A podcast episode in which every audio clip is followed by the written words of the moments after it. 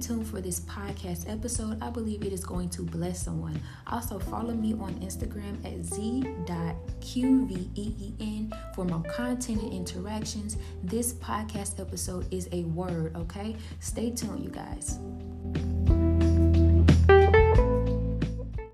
Hey y'all, hey, welcome back to another episode of The Upper Room. I hope you guys are having a blessed, blessed, and prosperous day. It is Tuesday, so you guys know what that means. It's another episode, okay?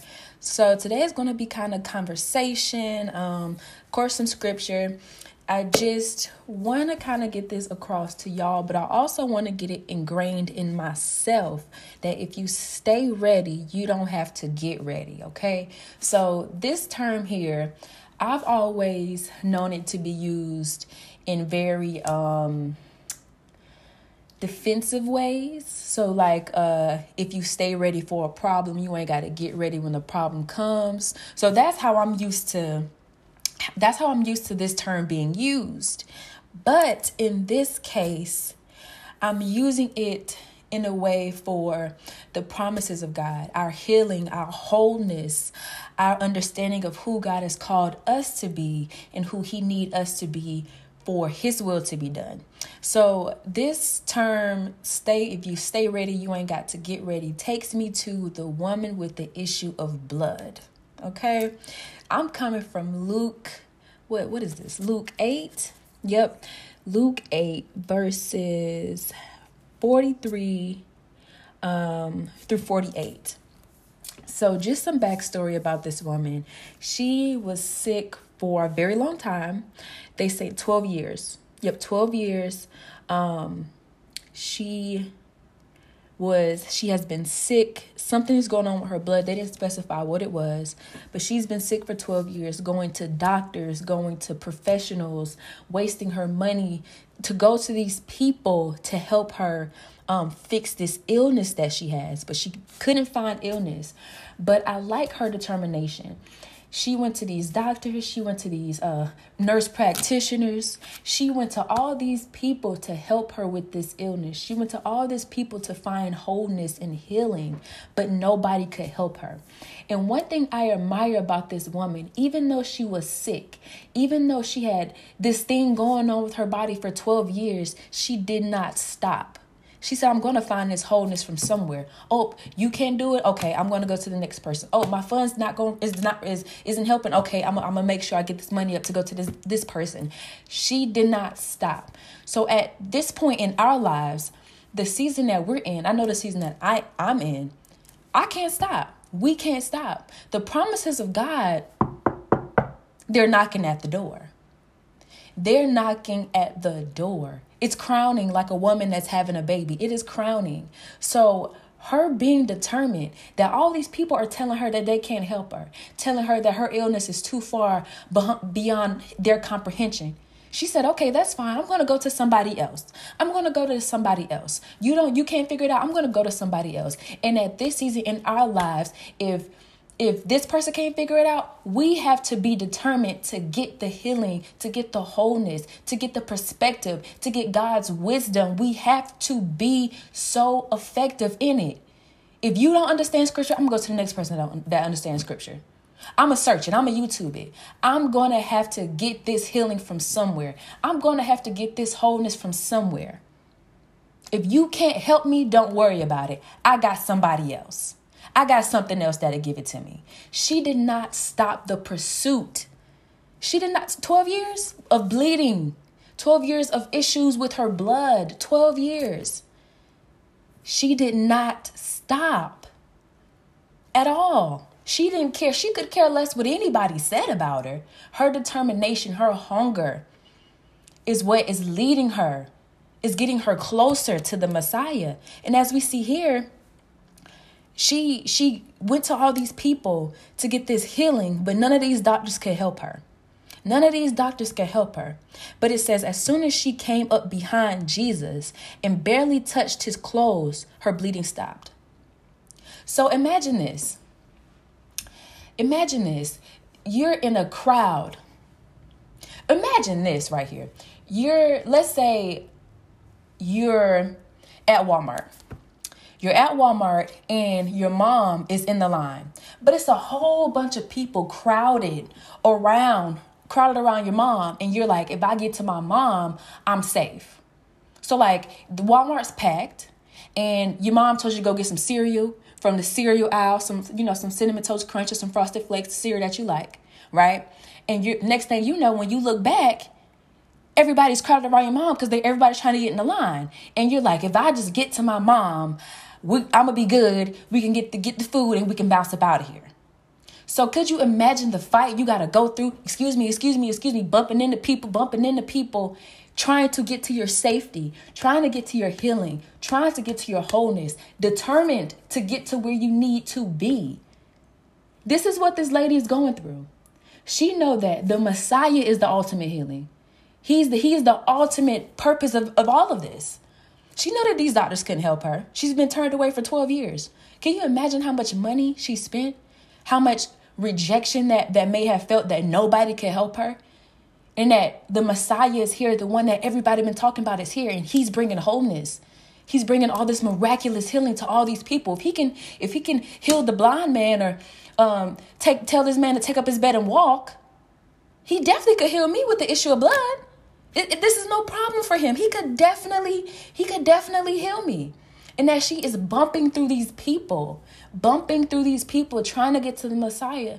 Only thing she could she could touch the hem of his cloak, the the the the hem, the end of his clothes. She couldn't even touch an arm, a finger. She touched the very end of his clothes, and she received healing. She received healing. Doesn't that sound like when you have a mustard seed of faith and all you need and then God God will pull the rest out of you? Don't that sound a little bit like that? Like she knew that the promise of her healing was just at the end of his cloak, the end of his garment, the end, the very end. If she could touch just that piece, she could be healed and whole.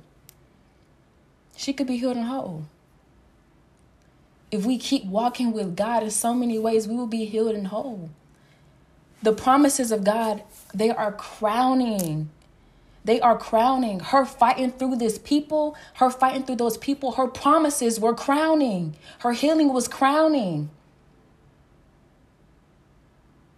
We have to be so intentional about what we're doing, about who God is calling us to be. We have to stay alert we have to stay alert because in the blink of an eye, you think it's all sweet, it could be gone. It can be gone. God is moving us, He's preparing us. It is a whole process out here, okay? Process in the natural and process in the supernatural. You have to stay connected to the message. I know a lot of people don't understand the process or what process is it. Seek and it will be sought.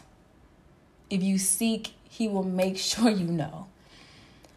Um, but this podcast episode it isn't that long, but I just really want y'all to understand that if you stay ready, you don't have to get ready. You don't have to get ready. She stayed ready.